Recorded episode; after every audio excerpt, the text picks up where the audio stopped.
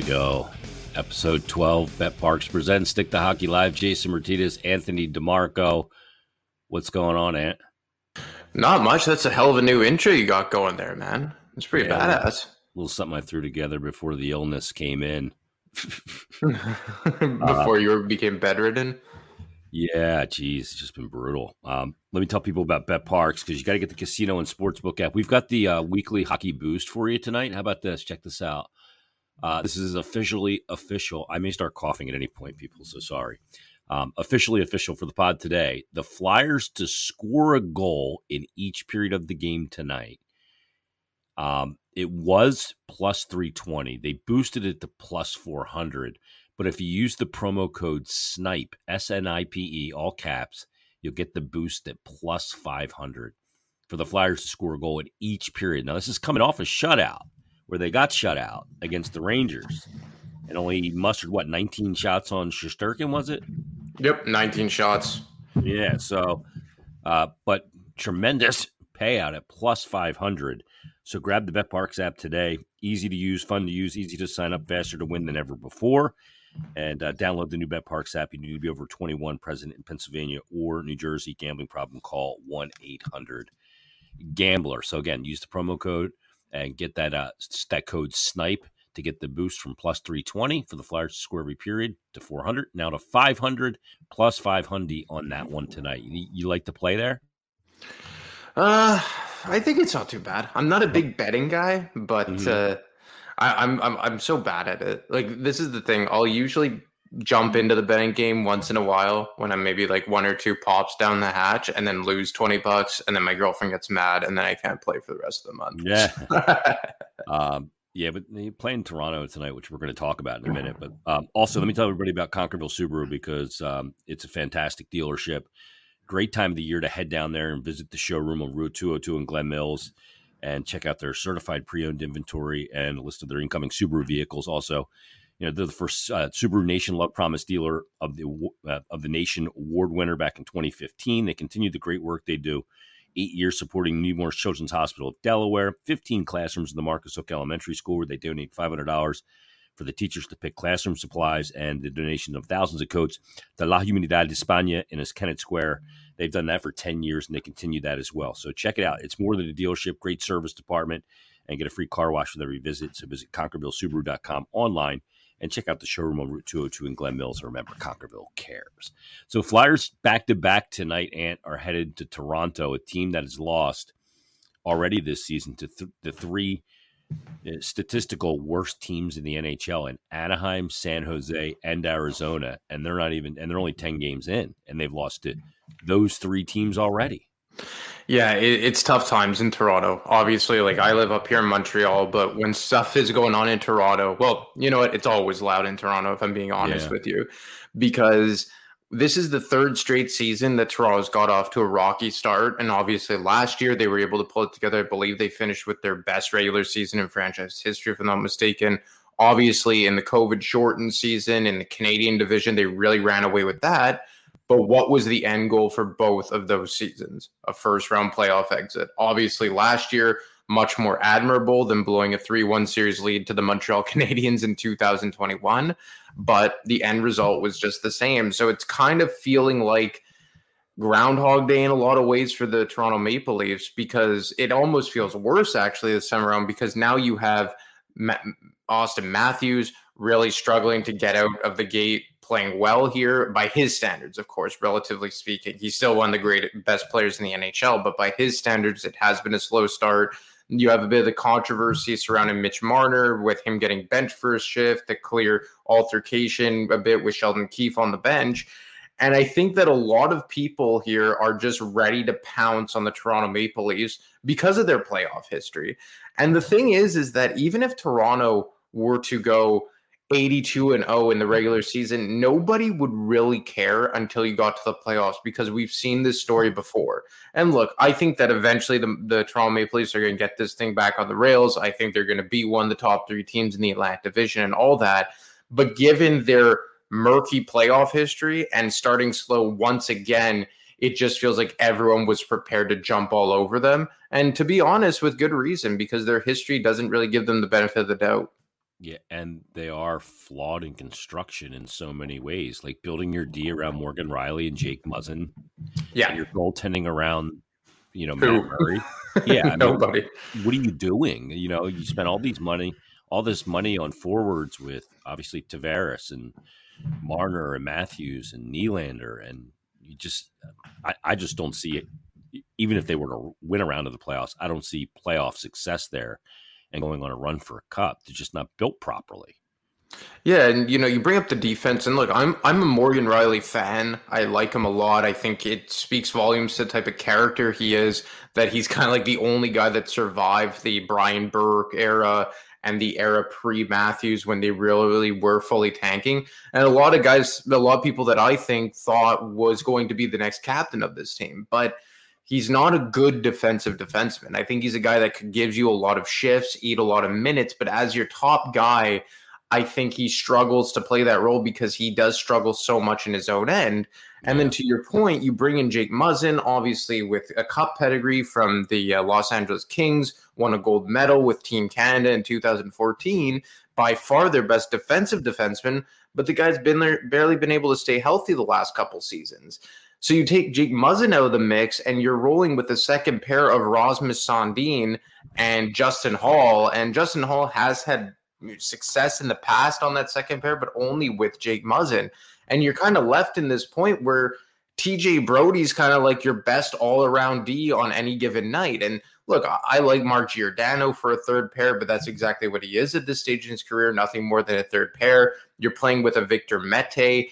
You have a uh, Jordie Benn who you're kind of trying to bank on to help when he comes back, another youngster in Timothy Liljegren. And look, I don't think they're a bad defensive team by any stretch. I think they're a heavily average defensive team. But without Jake Muzzin, I can't see who you roll out to match up against another team's top line in the playoffs. Like, yeah. I don't think it could be Rielly. I think at this point you would have to pair TJ Brodie with either one of the young guys or maybe turn back the clock to their days in Calgary along with Mark Giordano. Wow. Yeah, that's not a recipe for success. Exactly. Uh, let's go back let's go back to last night's game real quick. Flyers eh, at the Garden, their only visit to Madison Square Garden this year, which is kind of a shame. Um, but it's a it's one nothing eh? game. Very weird. Yeah, just they only play them three times, two times in Philly, one time there. Um, but Carter once again, great performance.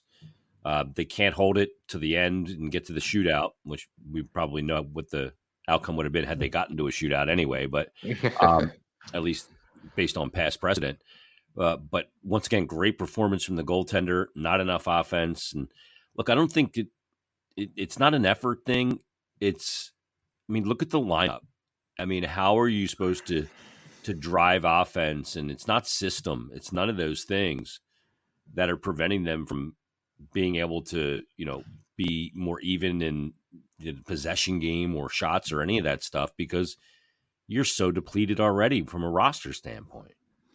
Yeah, I, I said it yesterday uh, on Brotherly Pod that I think it's mostly due to the fact that they're playing basically without a top line.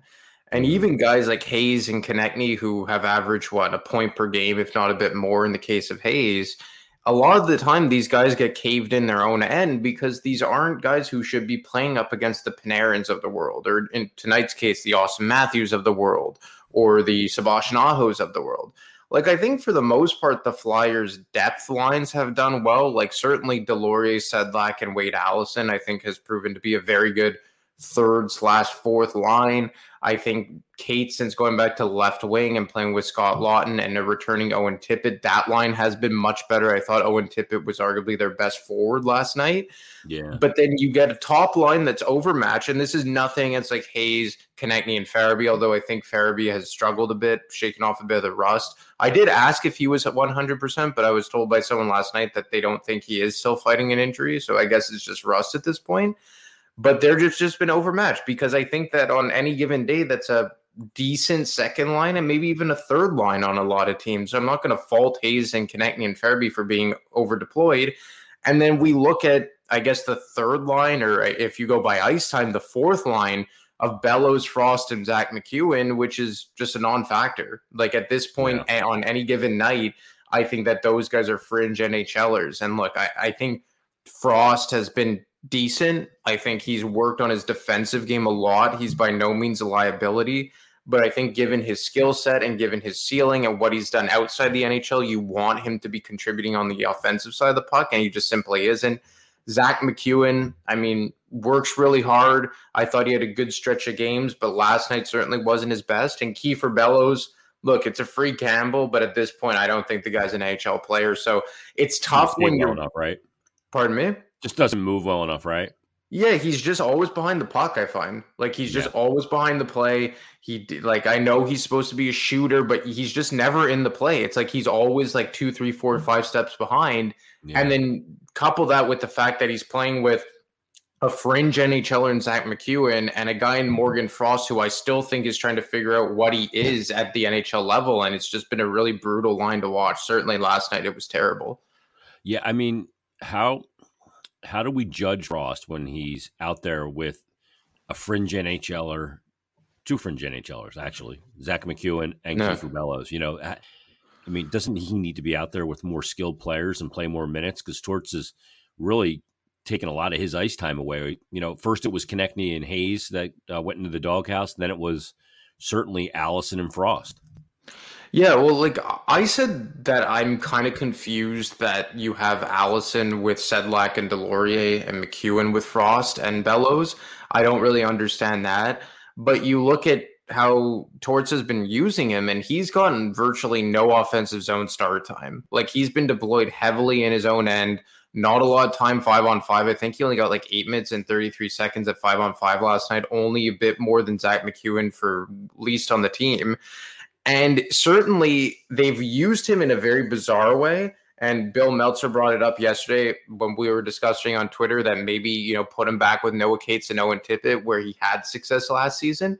Mm-hmm. But I also think there's a point to this where you have to make the best with the cards you're dealt. And I look at a guy like Wade Allison and look, Sedlak and Deslauriers have been very good in their roles, relatively speaking, of course, but in their roles, they've been good. But Allison, I think, has made the best of that situation and has gelled with those guys and has made those guys better, in fact. But I think Frost, although he still is by far the best player of that trio that he's with, I don't think that he's done himself any favors in the way of playing well on an individual basis. Because I look at some of the analytics, I watch him play, and look, he's not a liability. And I think Mike Yeo deserves a lot of credit for helping Morgan Frost work on his two way game. But I just haven't seen the offensive jump or creativity from Frost enough to say, like, okay, well, now we should bump Scott Laughton out of that 2C yeah. spot and give it to Morgan Frost. And look, I think that the line mates and the deployment absolutely play a factor in it, but I just want to see a bit more from Morgan Frost on an individual standpoint. Yeah, I, I, do too. I just want to see more consistent flashing, and I'm just not seeing that. Eric uh, messages in and says, uh, "Drop Seeler and put Zamula in." I think that's going to be the case tonight to get a you know a fresh body in. Tanner Laczynski will probably come in too. I would imagine for Kiefer Bellows tonight. That I would probably, hope so. I would think that that would be the guy. And then he also says bring up Foerster." Now Foerster's got two goals, three assists in his first seven games, but when I had Chuck Fletcher, on, yeah, when I had Chuck Fletcher on Flyers Daily, that's not an immediate thing. That it's not the time. I don't think it's the time to call him up. I really don't. And it's also because he is kind of like a, a, victim of circumstance because they're so deep at right wing. Like I think on any given night, especially last night, their best forwards have been Konecny and Owen Tippett, two guys who are playing right wing in the top six and look, you could certainly bring up Foerster and play him with Frost, but I don't think they want to mess with that right now. And I think that for the most part, they're winning games. They're not getting blown out. Obviously, the possession battle, the territorial mm-hmm. and expected goals is can be ugly at times. Certainly was last night in a lot of ways. But I, I just think that Foerster isn't in the cards right now. I think they really want to make sure, and they don't want to screw with his development, right? Because they have some guys down there in Lehigh Valley that I think that they're banking on to take the place of some of the guys who aren't going to work out in the in the NHL this year. Yeah, I, I agree with you. Um, you know, and the injury thing with Couturier and Atkinson, it's all very distressing. I mean, what are you hearing in that on that front? Well, I mean, Couturier, we saw he had back revision surgery, so he's out till March. And I guess it was worst case scenario in terms of all the reports that came out. And in the end, what ASF reported came to be true. Um, as for Atkinson, like I had a report last week where I was told that it it's one of those things that could be a couple days, a couple weeks, next month or next year. It's just one of these things that they really can't get a read on, and there is no timetable for his return. And it really sucks, right? Because you know we just talked about Bellows, Frost, and and um, and MacEwen and uh, like, I'm not saying that Frost would be the guy to come out, but take out that line and you put in JVR, Couturier, and Atkinson at 100%. That changes a lot for this team. Does it oh, make yeah. it a, a, cup contender team? No, not by any stretch, but it bumps everyone down a peg. And, you know, I think that if you have Farabee, Hayes, and Tippett or and Konecny as your second line, and you have Cates, Laughton, and Tippett as your third line, and I think they already have a very good fourth line in Sedlak centering Deslauriers and Allison. It changes a lot for this team. They're missing three forwards and three guys who would arguably be make up your entire top line right now. So it is very demoralizing. Obviously, JVR is much closer than the, the other two. I'm sure he'll be back sometime by December, if not a bit earlier. Yeah. But in terms of Couturier and Atkinson, it feels like there's no real light at the end of the tunnel, and it is very demoralizing.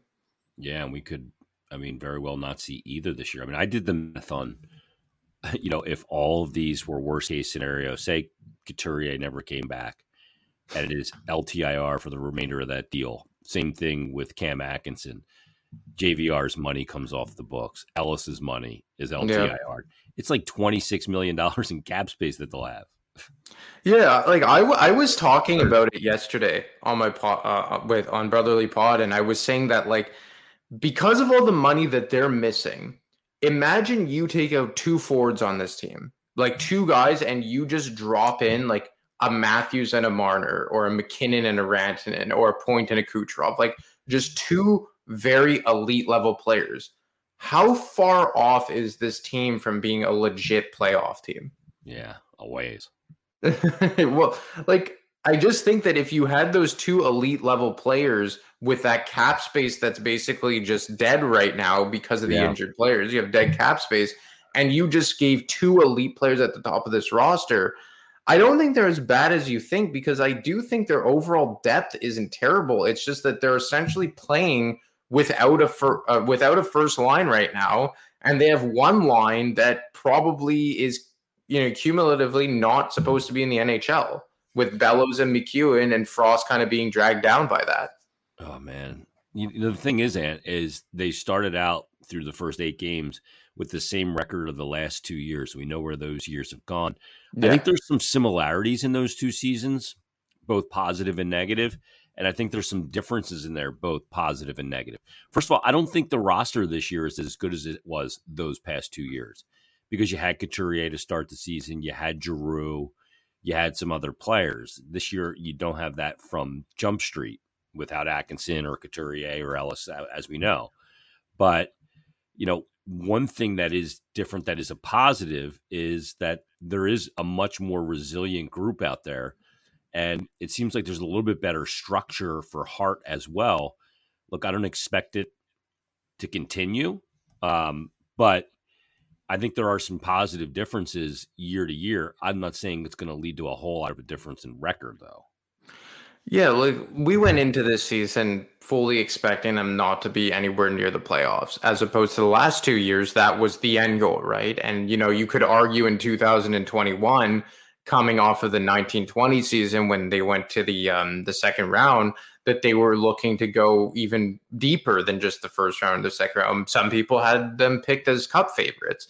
Mm-hmm. But this year there were no expectations, and like you said, there's no Giroux here, there's no Voracek here, there's no there's no Couturier here, there's no Ryan Ellis here. And when you go in when everything is basically house money, it kind of relaxes everyone. And look, I yeah. fully expect by the end of November them to probably dip a bit under 500 to really see what this team is made of. You know, everyone always says American Thanksgiving is really when you start to get the real litmus test of every team but there is a different feeling here. Like I don't think that that we're going to see a 10 game losing streak here. Hell, I don't even know if we're going to see like a 5 game losing streak. We haven't really seen them get blown out of the water yet, like run out of town. Like, what was the first game that that happened to them last year? Was it Calgary out uh, west? Uh, yeah, four nothing on Cal. It was the last game of that first road trip. Yeah, and, Edmonton, San Jose, and then Calgary. Yeah, exactly, and that's when everything kind of started. To, Vancouver, sorry. Edmonton, Vancouver, Calgary, and they played very well against Edmonton, won against Vancouver, and they, then everything started to fall apart against Calgary. And look, obviously there, there's going to be games where they get beat bad. Obviously, this year they could have probably already been beaten bad if not for Hart. And he's been giving them just elite level goaltending, probably the best goalie in the NHL right now, aside from Jake Oettinger.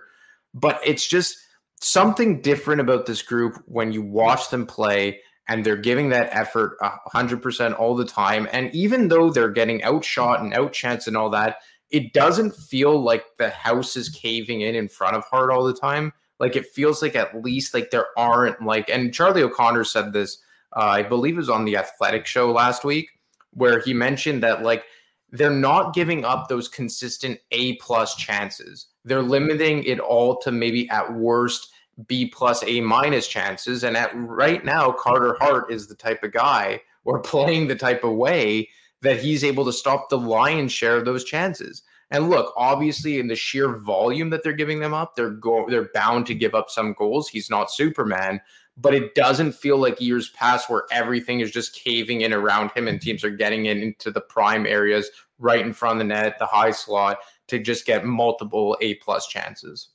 I mean, does he have to be the number one star of the month of October? For them to stay relevant, probably. no, I mean, it, it, based on what took place this October, I mean, the way he's played, is he the number one star in the NHL? I would say so, probably along with Jake Oettinger and Connor yeah. McDavid. Like McDavid is on a different level right now, but I mean, yeah, I in terms of him out of it because he's he'd win it every month. well, that's it. Like he's in just in a different stratosphere with everybody right now, especially with the slow start that Matthews has been has been off to. Yeah, I mean he Hart's been unbelievable. And, you know the weird thing, and I think he's let in a bad goal almost every game, except for yeah. maybe the Nashville game or last night. Yeah, yeah. so, but yeah. but but you're right. Like I was gonna say that after the Calgary game, and I didn't catch that game live, but you know, I saw the uh, the first goal where they like stuffed it in, like I think it was behind the goal line too, and and it's weird to say to say that almost every game he's played in, he's been their best player, but has also given up a bad goal or two at times. Yeah, and I think that speaks to the resiliency of the group because you always had that you know, tangible feeling where like you would see the team kind of just get deflated when things would go bad in recent years. And even Hart, you know, specifically in the 2021 season when it's well documented that he struggled mentally with everything that was going on. I think a lot of people could sympathize with that. But this year, it's like he could give up a bad goal within the first 15, 20 minutes or so. And it's just business as usual. He gets back on the horse. He ends up stopping, you know, 30 of 32 shots and the team comes back and battles back from a two goal deficit. Like that's the thing about this team that is very different as opposed to years past, which is nice. And that's that's the actual difference, which makes it easier to watch this team. Like you'll never see, I think, with this team. Maybe I'm wrong. Uh, you, I don't think you'll see like those nine nothing games against the Rangers like a year and a no. half ago. Well, if we do, Torts will be. I, I think he's been like really kind of chill so far, and yeah, you know, if people think that his expectations aren't aren't in order, I think is the way he's conducted himself and his media availabilities, and just my experience with him one on one has been he's very aware of what it, where his team is and what they are and what they're not. Mostly, mostly what they're not. Well, yeah, he, he keeps saying that they have a lot of work to do and all this. Like, I know some people have already kind of started to turn on him with his utilization of guys like Frost or Allison. Like, do you disagree with any of the way that he's handled the young guys, even Zamula in some ways? Yeah, I mean, it's been perplexing for some of the guys. You know, when you see, you know, a guy like Wade Allison who's finally healthy and he plays six minutes, you know, it's you're kind of going like, what, what's the point of that? You know, and like I I understand he's going to use guys and situations as teaching moments, and it's probably going to happen all year. And there's always going to be somebody that's in the lineup that's in the house, in the shit house, right? And, and there's just not going to ever be a time when everybody feels comfortable. And maybe that's what needs to happen this year. I don't know, but it is a bit perplexing. You know, I'd like to see Frost play more to play his way into making more plays. But I guess Torts is just not seeing the level of engagement or level of success on the ice that he needs to see from him. So he's not going to reward it.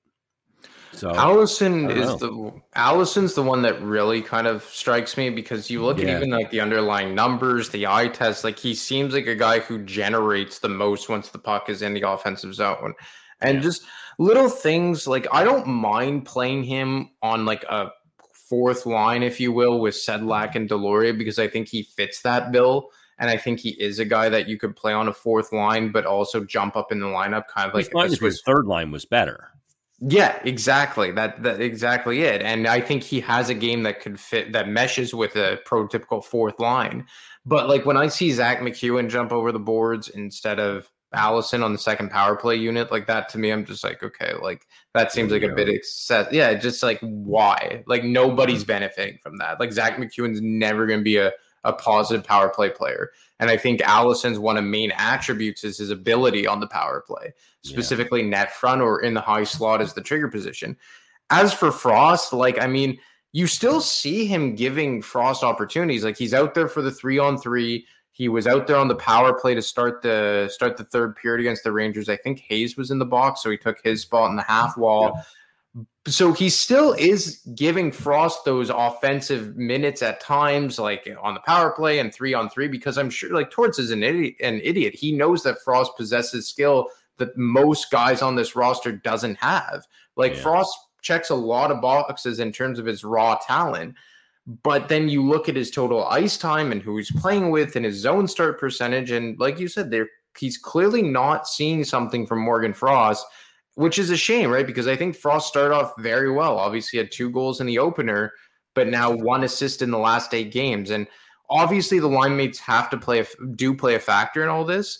But I mean, for a lot of that, he was playing with JVR, and I think JVR, for the most part, was having a good season before he got hurt.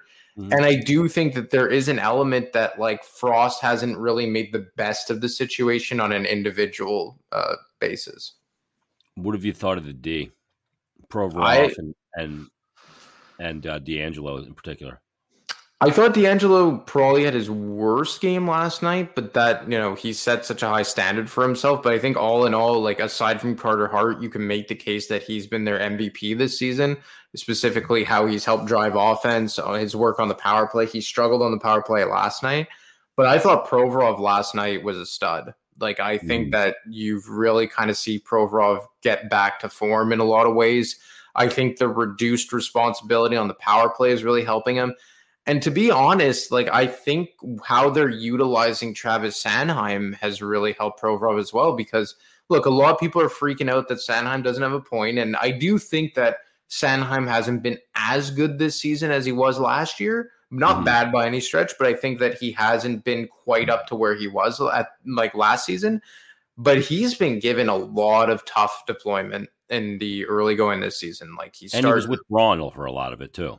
He was he was with Braun for a lot of it. Ristolainen, I thought had a good game last night, but his first two games were not pretty. It took him a no. bit of time to get back together. But I thought Ristolainen, he I think he had the best Corsi last night of any defenseman and I thought he had a really good game. Like he did get ch- uh, get caught chasing a little bit, but I yeah. thought he was doing well and down low on the board battles, getting the puck out.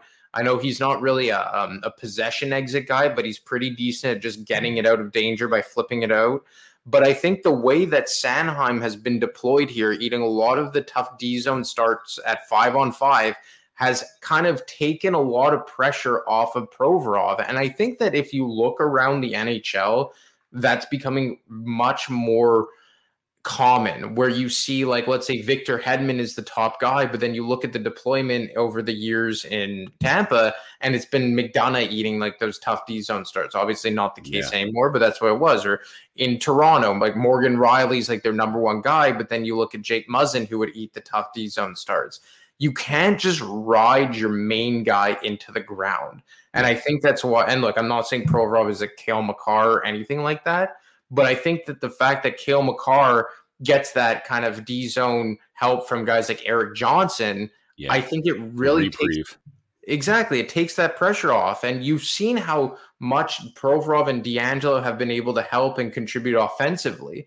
And I think on the flip side, you have to give that credit to Travis Sanheim because, like you said, playing with Justin Braun early, barely getting any zone start time in the offensive zone to start his shifts. I think he's at like below 40%, if I'm not mistaken.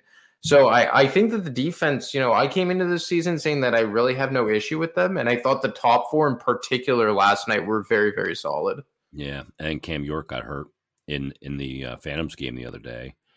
We're waiting to get more clarification on that. I mean, Jesus, with these injuries, it's just so insane. Doesn't end. Doesn't end. All right. All right. So what happens tonight? They win tonight. They go to Toronto. Toronto coming back from this road trip, five game trip. They won the first game, lost the last four, lost to some shitty teams in there. Played really horribly against Anaheim. Yeah, it, you know, obviously Sandstrom's going tonight. I really want him to get a win. I really want Felix Sandstrom to get a oh, win oh, here. Six now, yeah. And and I think that for the most part he's been solid. Like I don't really have an issue with Felix Sandstrom. It's just that when you're so accustomed to Carter Hart's elite level goaltending, anybody is kind of a step down at this point. But look, uh, I think it's going to be a hard fought game. I'm not sure if they're going to be able to pull out the win because look, Toronto's coming back from an ugly road trip in front of a hometown crowd, a lot of pressure on them it kind of screams like a game that maybe Toronto's going to come out and finally, you know, break whatever funk that they're in, especially against a tired team and a backup goalie. But then again, it's a good character opportunity for the Flyers to kind of bounce back here and really kind of prove that you know they are more than just the Carter Hart show. And Torts, you know, really stressed it a few weeks ago that they have a lot of tough back to backs and they're going to learn how to play for them. Yeah, and he said sometimes it's easier to get to your second level and back to back. Said that last night. Thought that was interesting. There was something else he said last night too. After the game, I talked about it on Flyers Daily. Where's it at in my notes? He said that uh, when they asked him how he felt about the game, he said, I, "I see strides being made in effort, care, and belief." And I was like, "Wow." He said, "If I get those three things, I'll leave the rink happy." And not necessarily talking about results, but in the effort, the care with the game, and the belief. And to me, that all kind of equals, like I said on Flyers Daily, effort plus care plus belief equals what? And to me, it's honest hockey. Yeah, you know, I think that's very fair. Like he yeah. knows what this team is. Like you said, like he's not fooled by their record. There's no delusions here. Yeah. No, for sure not. But they're trying every game. There hasn't been a game where I've watched and said, okay, like they just don't give a shit tonight. Yeah, they're even losing. in the San Jose game.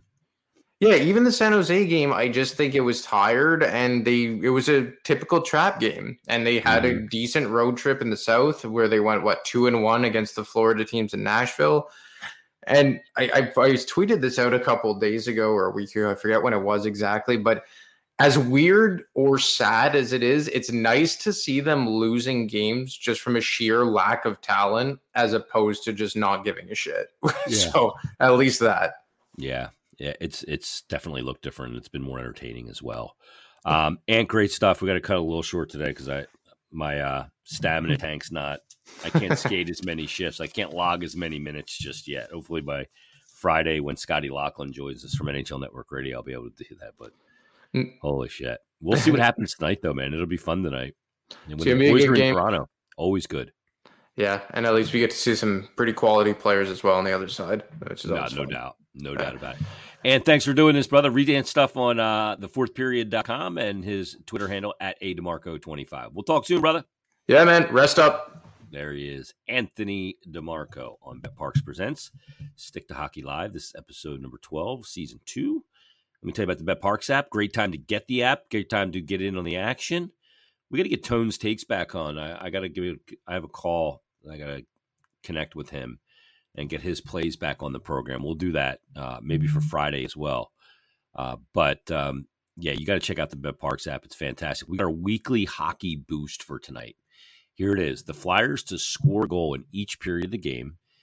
The boost was plus three twenty, and they they boosted it to plus four hundred. But if you use the promo code SNIPE S N I P E, you can get that boost up to plus five hundred for the Flyers to score a goal in each period of the game tonight. Now they're coming off a shutout. So you got some good, good odds there, plus 500. Uh, so make sure you use the promo code SNIPE, S N I P E, all caps, and get that boost up to $500. So Uh, get the BetParx app. You're going to love it. Simple to use, fast to use, faster to win than ever before. Same game parlays, live in game betting on all the sports, player performances. Uh, get in on the action for football, college, and pro. Final in baseball. Oof, has been crazy? Of course, hockey, and everything else across the board. It's all there for you on the BetParx app.